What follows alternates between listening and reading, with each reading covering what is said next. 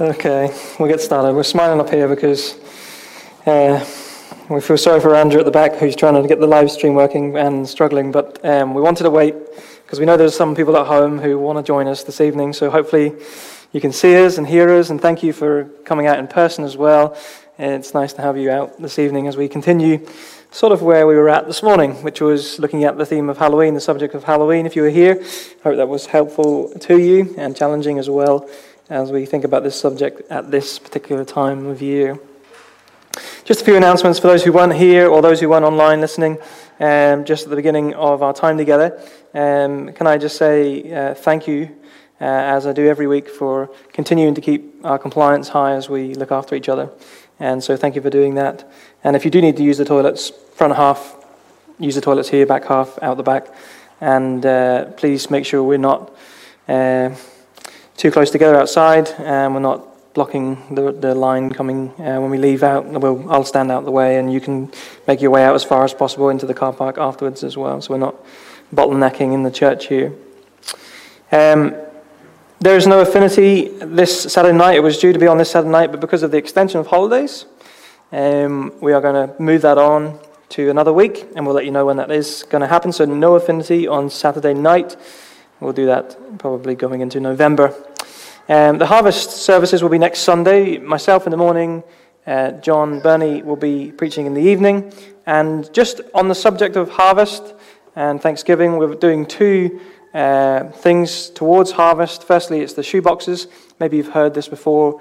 Uh, this morning, we're going to be uh, making and providing shoeboxes full of gifts for children who are far less, far less well off than we are, and they'll be shared around the world, and the gospel will be shared with them as we practically demonstrate the love of God uh, and uh, doing it through preparing and sending shoeboxes. So if you want to do that, um, there is the website, Samaritan's Purse, go on there. It says, How do you pack a shoebox? And you follow the instructions on there, and then bring those boxes back no later than 8th of November to the church here, and then we'll send them for you. If you want any more details about that, please contact, contact Linda Jane Kerr if you need her number or you want to talk to her.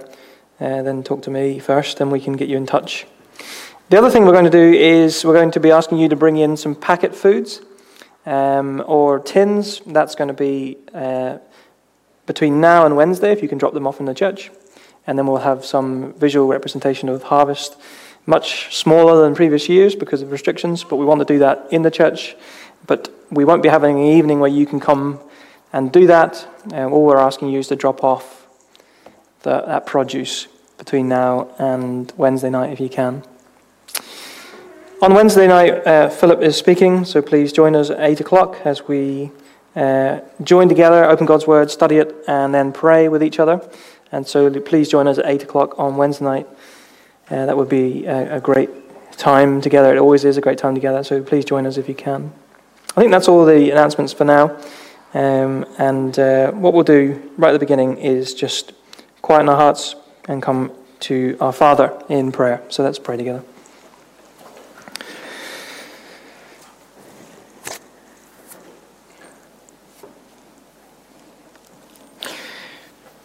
Father, we, we come to you, uh, a God and a Father who knows us, knows our hearts, knows our failings, yet loves us and cares for us and lavishes grace and mercy upon us, that of which we don't deserve in any measure. Yet you have done that for us, your amazing grace that we have experienced. Those who love and trust in Christ, we have a Father, a relationship with you now. We have the opportunity to come to you like this and open our mouths and our minds and our hearts as we come to you in prayer. We come to the throne of grace, and we know that we have this wonderful opening and relationship with you. We have a Father who listens and is attentive. And so this evening, we are in awe and we are a joyful people that we have these opportunities every moment of every day to come in and to talk to you the one who loves us and cares for us. This evening we come in together, just as you have ordained it, as your church, that we would meet together to encourage and build each other up, but also to meet with you in this place, to sit under the sound of your word, to be edified and taught and molded and shaped. Thank you that your spirit, which you gave us, that helper and that guide that we have, speaks and so we come in this evening again with expectation that we would hear from you, that we would know this Spirit that is living and working in our lives. We pray that you would speak to us mightily this evening and encourage us. And Lord, that we would be saints who stand up with the full armor of God on as we go out. That we would be saints who, by their walk, they would be glorifying you, a holy and worthy Father. So, Lord, we pray that you would help us tonight as we do that. And still our hearts, and we pray that we would prepare our minds as we think through more about what we've talked about this morning. But as we again approach the subject of evil and darkness, we pray you would protect us from the evil one, the attack of the evil one, that you would shield us, but that you would bless us and equip us for your service. So we pray that you would continue with us tonight and help us in every way. We're a needy people, but we thank you that you are a generous and loving God. So go before us now. In Jesus' name we pray. Amen. Let's listen to the first song, Come Behold the Wondrous Story.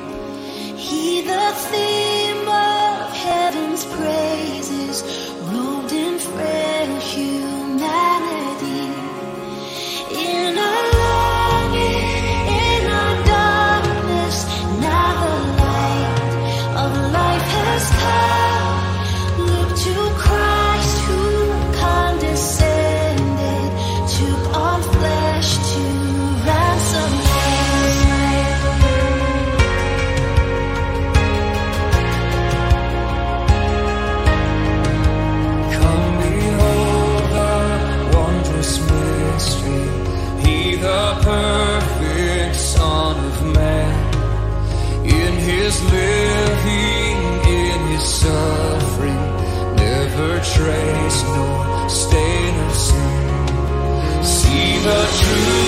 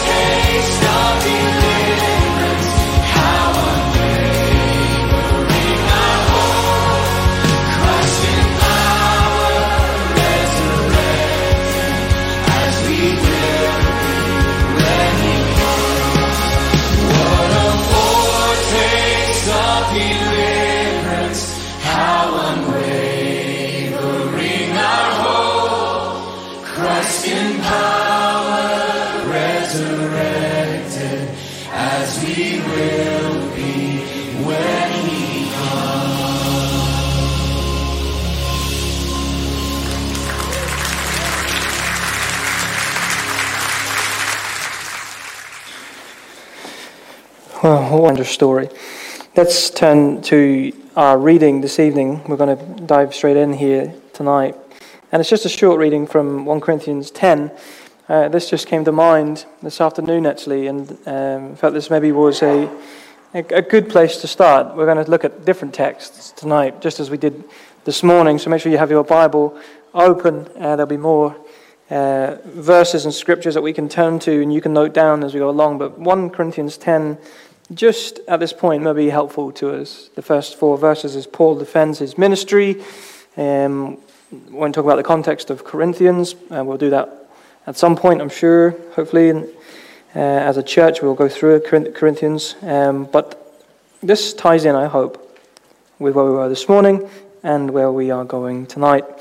I, Paul, myself, entreat you by the meekness and gentleness of Christ I who am humble when face to face with you, but bold towards you when I am away, I beg of you that when I am present I may not have to show boldness with such confidence as I count on showing against some who suspect us of walking according to the flesh. For though we walk in the flesh, we are not waging war according to the flesh.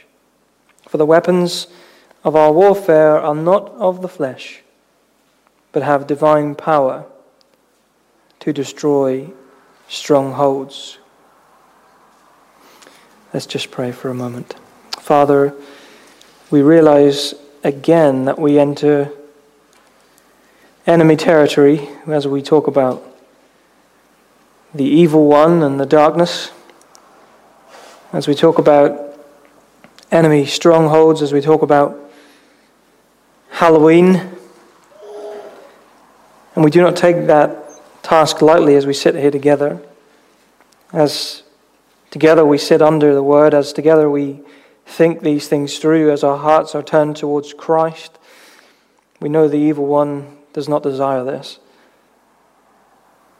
But yet in Christ we stand with our armor on and we, we wage war, even tonight. And so protect us and equip us and strengthen us in these days as a church as we walk through these subjects that are not pleasing to the ruler of this world. But we thank you that you have written this word. We thank you it's perfect and true. We thank you that it teaches and trains and equips us and keeps us.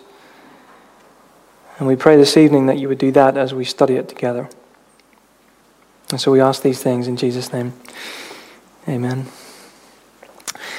As I've said already this morning, if you weren't here, we looked at the subject of Halloween. The subject of Halloween. In 13 days' time, many, millions of people, billions over the world, will celebrate that holiday. And we spent some time looking at the origins of Halloween.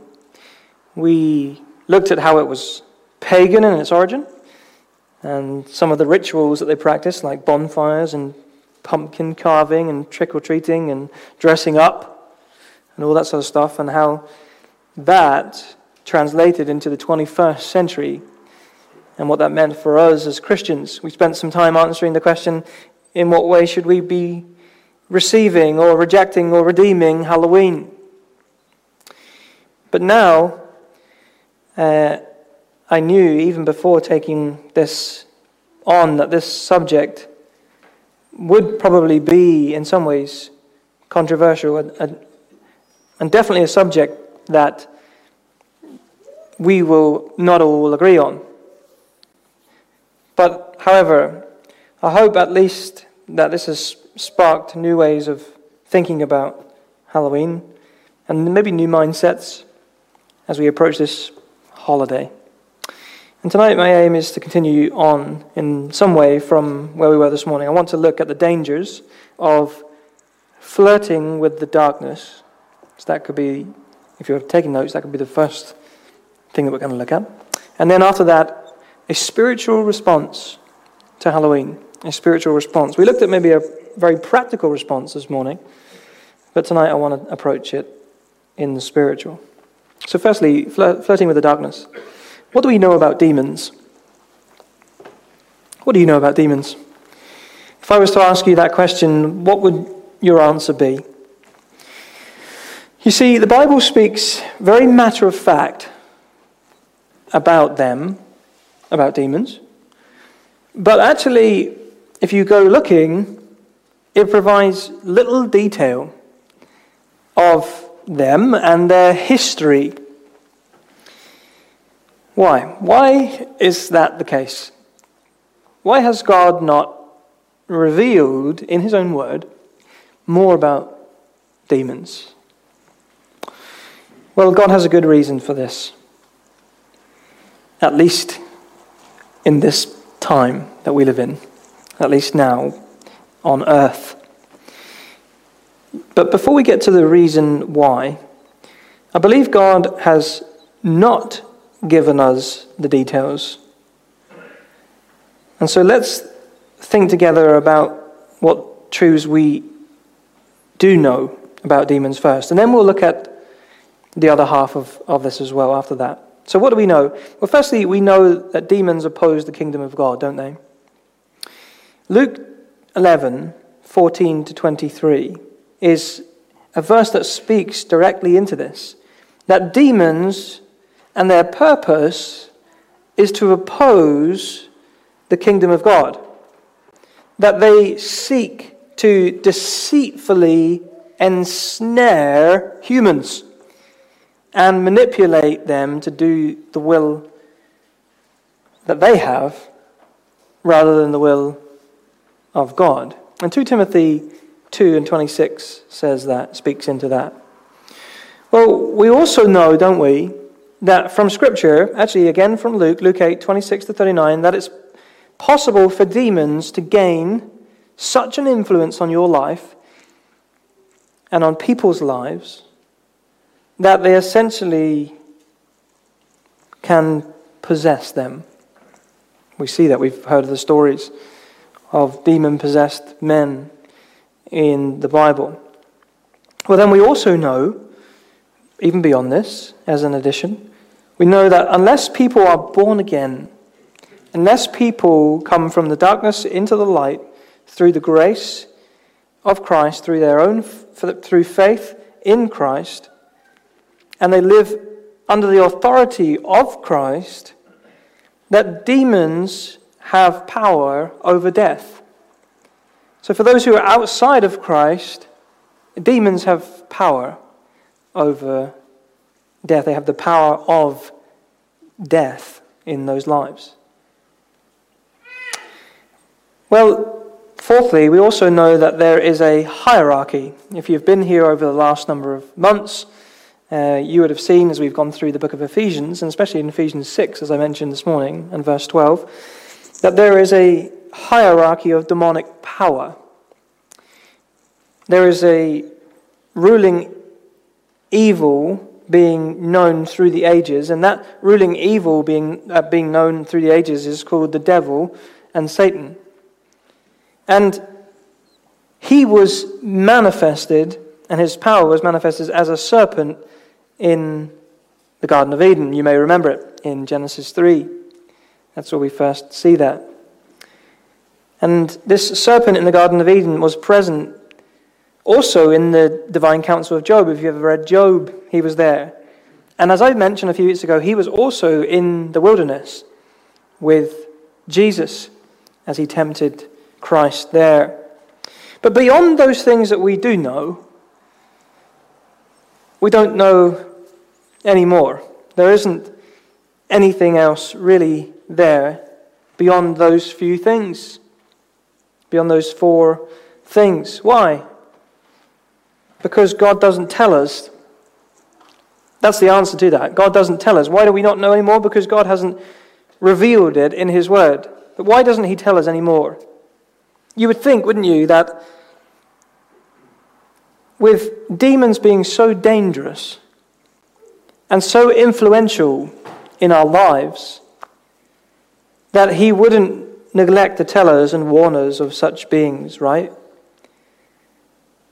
Well, after all, wouldn't we benefit from knowing more about our enemy? Wouldn't this help us in fighting our spiritual battles day by day? Well, turn to Romans 16 19 for a second, please. Romans 16 and 19.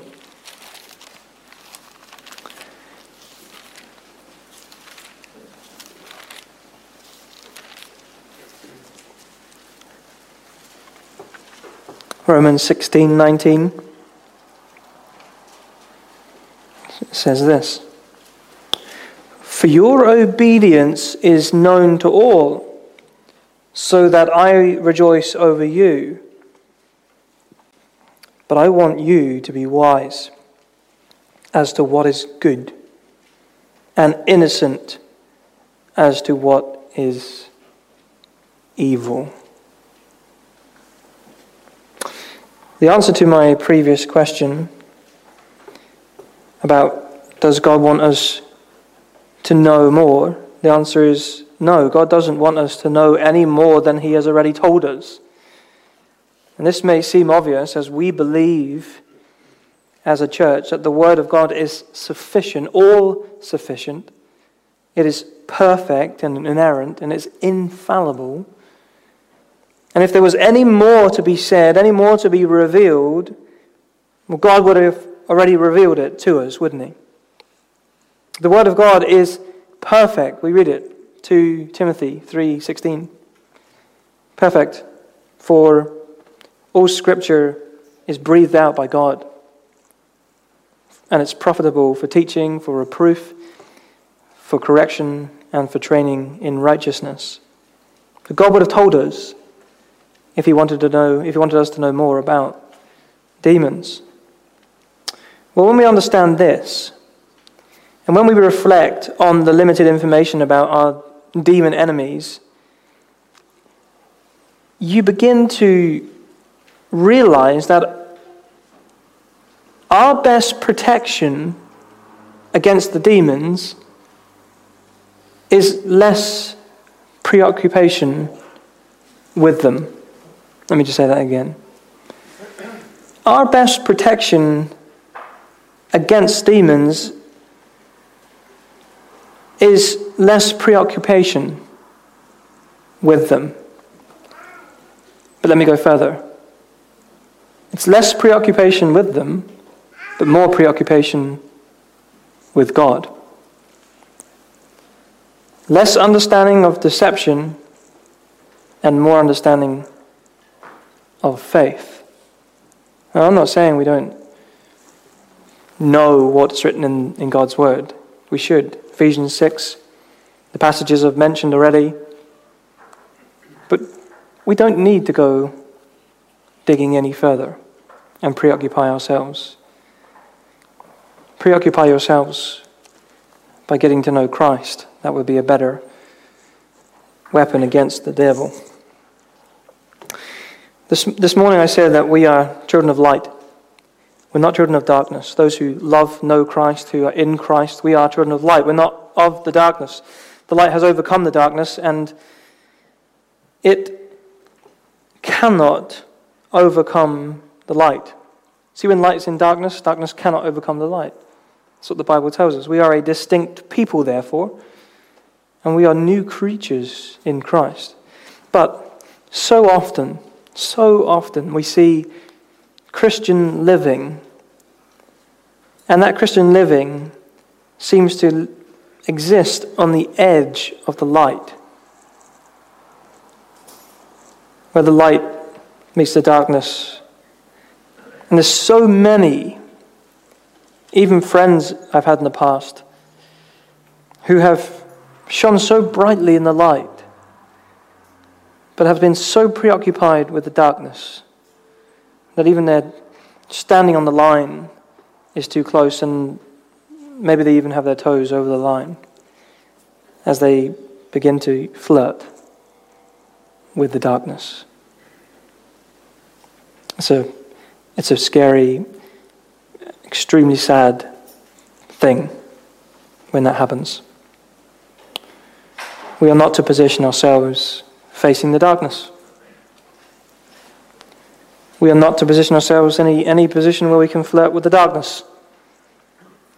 We could say that Halloween, in all of its dress up and fun, is, for some, a golden experience, a golden opportunity, sorry, to experience darkness for a night. You see, for many, though, it doesn't take a special holiday to go there. You see, for many, it's a habitual thing. And the more they are positioned near or in the darkness, the more they desire whatever evil and sin it is. And the more they are characterized then by darkness, more so than the light of Christ. What's the remedy? Step away.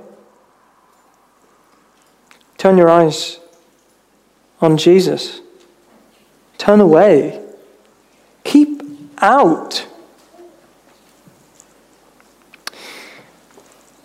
Do you not remember, I suppose, this is maybe a good thing for us to, to think about. Do you not remember the first time that humans desired knowledge of both good and evil? The first time humans desired knowledge of good and evil was, of course, in the Garden of Eden. And it got us all into a whole lot of mess. Got us all into a whole lot of trouble, and it led to a path of damnation for everyone. Adam and Eve were so close to the darkness that they forgot the glorious light who walked in the garden. And then it was too late banished. Sinners, vile, despicable, unclean creatures because of the pull of the darkness. And as I said this morning, Halloween through the ages have or may have moved from this deep rooted pagan ritual to a more commercial holiday. But I'm not willing, as I've said this morning, to set my child, to set myself or my wife in that world where this over visible demonic evil, with the potential it has, could consume us. I'm not willing to put my life under the exposure of evil.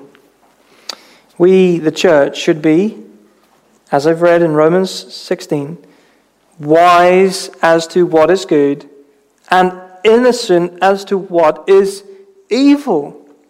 Oh, we, we need to know what God has told us about the evil ones, I've said already, and about his minions, but that's not enough. See, do you know what scares me more than anything? And it should you. More than anything. My heart.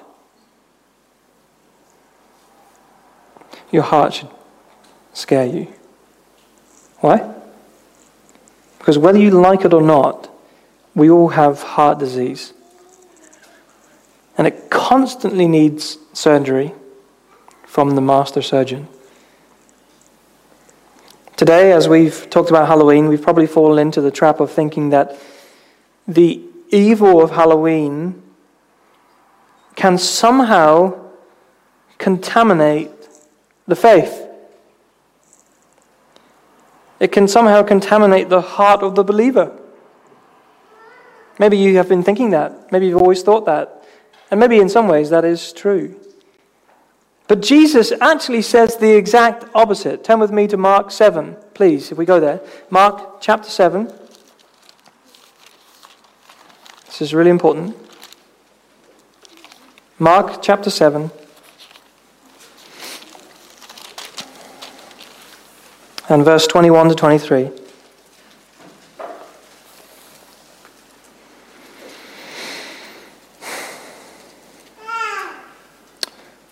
From within, out of the heart of man, come evil thoughts, sexual immorality, theft, murder, adultery, coveting, wickedness, deceit, sensuality, envy, slander, pride, foolishness.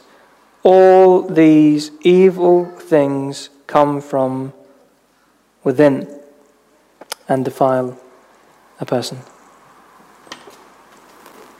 What's the thing that scares me most? My heart.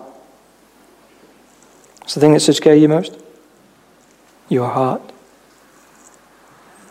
See, the fruit of our lives, whether in holiness or sin, is always inextricably tied to the root of our hearts. If our hearts are prone towards sin in certain ways, we will find the way to sin. Sin indeed corrupts, doesn't it? But the sin is not so much out there in the world as in here, in my heart. So we cannot stand and only say that there's great evil out there, which there is. And we cannot stay and stand here and say there's great evil out there and we should not touch it, which we shouldn't. But there is greater evil in here. And this is the most important thing to keep from disease. And it desperately needs the touch and the molding of the potter, of the master surgeon, our Lord our God in heaven, our Father. Thinking back to Romans 16 and 19, which we read just, just a few moments ago, where it said, We are to be wise as to what is good and innocent as to what is evil. I couldn't help but think of our armory again. Again, if you've been with us through Ephesians 6, we have walked through the armory. We've opened the door. We have looked at all the pieces. We've I pray, put them on each day since. Because when, uh, the reason I thought about this is because when you think about it carefully, when you think about what we're talking about tonight, and when you think about our armory, and again, as we don't have time to go back in detail, but when you think about every piece of the armor and the weapons, every piece of the armor and every weapon have to do with being wise as to what is good and innocent as to what is evil. Okay, I want you to get this in your mind. Our armory helps, our armor helps fulfill what Paul has asked us and called the church to in Romans 16 and 19. See, when we armor ourselves with God's truth and God's righteousness, and God's gospel and God's promises and God's salvation and God's word, and we prayerfully orientate ourselves to God, this is the greatest protection from the snares of the evil enemy. It's the armor that allows us to fulfill Romans 16 and 19. And so, if we want to be careful and cautious about our hearts, and we want our hearts to be full of Christ and directed to Christ and in His ways and loving and cherishing His ways rather than the ways of the world and the ways of evil and darkness, then we need to put on our armor. Well, we have to move on. Time has gone quick. Let's look at a Christian response to Halloween. This may take a slightly different direction, this may have a slightly different feel, but this is important to, to us tonight. A Christian response to Halloween ghosts, demons, Satan, zombies, witches, spiritualists, all things we encounter at this time of year. And these things can easily be the cause of many Christians to retreat, to take flight, to run and hide. But I'm not convinced of this approach. Halloween is not too haunted for true Christians. Now, I'm not saying we indulge or receive. The opposite to what I said this morning. But God in His Word didn't give opportunity for Christians to run and hide on a given night of the year. He didn't say for us to hide away, to turn the lights off and wait till morning. No. He told us to rise up and to revel in the power of the sovereign Christ. You see, we can begin to think that October 31st is the devil's day. You ever heard of that? It's the devil's, it's Satan's day. It's the devil's day. It's not the devil's day, it's the Lord's day. And it's our day. Halloween isn't an invitation to fear, but actually, when you think about it, and if you turn it on its head, it's an invitation to feast. For the Christian to feast. What do I mean? Well, this morning I walked you through a short history of Halloween, and we talked about All Hallows Eve. This was an annual celebration of the seemingly super holy Roman saints or the holy ones. But under God's providence, a monk, I didn't tell, tell those who were here this morning this, because I wanted to save it for you tonight. A monk named Martin came. He came to our rescue when he went trick or treating on October 31st. In the year 1517, at the door of the Wittenberg church, Martin the monk went trick or treating. Eventually, Luther, Martin Luther, labored with a horde of others to liberate God's people from a host of medieval con, uh, misconceptions, including the assumption that only some, not all, of Christ's people are saints. And so, since Martin Luther and his famous acts in the Reformation, we can stand and say today that Halloween isn't the devil's day, but it's ours. Now, as I've said before, I'm not claiming, by saying this, I'm not claiming All Hallows Eve. I'm not saying that truly belongs to believers. I'm not claiming that we celebrate death and darkness, far from it.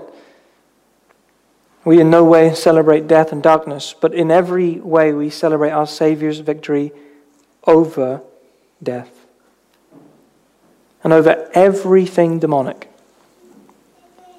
We mark Christ's triumph through death over sin and over Satan. We echo the words we read this morning from Hebrews 2:14 that through death he destroyed the one who has the power of death, that is the devil. They're the words we should be echoing. We should not be retreating, we should be reveling and feasting on the, on the truths of God's word, that actually we serve and we proclaim and we worship Christ who was the victor over death and darkness and Satan. And as I finish this evening, let me encourage us with this as Christians. As Christians, with sword in hand, with sword in hand, with sword in mind, with sword in heart, we have a theology, we have a foundation, we have truth tall enough and thick enough and powerful enough for every ounce of Halloween and every other day of the year. Please know that Satan and his servants aren't more powerful on Halloween than the other 364 days of the year. Or they may revel in that. They may revel on that day when thousands and millions and billions of people revel, in them, revel themselves in the darkness. But please know this and be sure that God's word is enough to win the battle. Not just on Halloween, but every day. Every day we have breath. God's Word. We know it. We love it, we cherish it, we have it, we memorize it, in minds and hearts, if it guides us, then we have a sure thing to win the battles. And so October 31st is not a night to fear, but night to feast and rejoice with confident smiles and maybe treats in hand. See, the harvest is ripe for rehearsing in your day to day life precious truths or teaching someone for the first time. Not about evil, but about good, about Jesus and about what it means for us to have such a Savior, a hope, a friend, and to live not as a people of darkness where the evil is prevalent, but to live as people of light who shine in a very dark world that we live in. So let's not hide away. Let's stand out as lights to our communities, to our friends, to our family members, to our kids. And maybe in this way, maybe in the way I've told you this evening, we can redeem Halloween. Using it as a striking surface for teaching God's ways and reminding ourselves of who we are in Christ Jesus. Let's pray.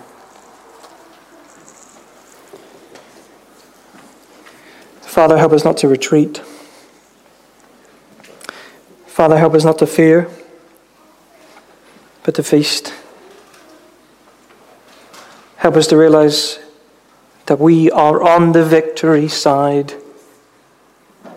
And as darkness presses in, especially at this time of year.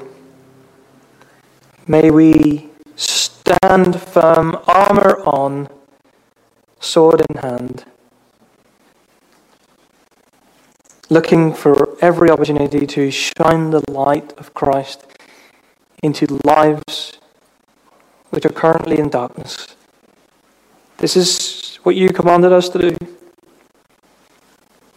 we would go out and we would proclaim and we would baptize and we would be your agents in this evil anti God world.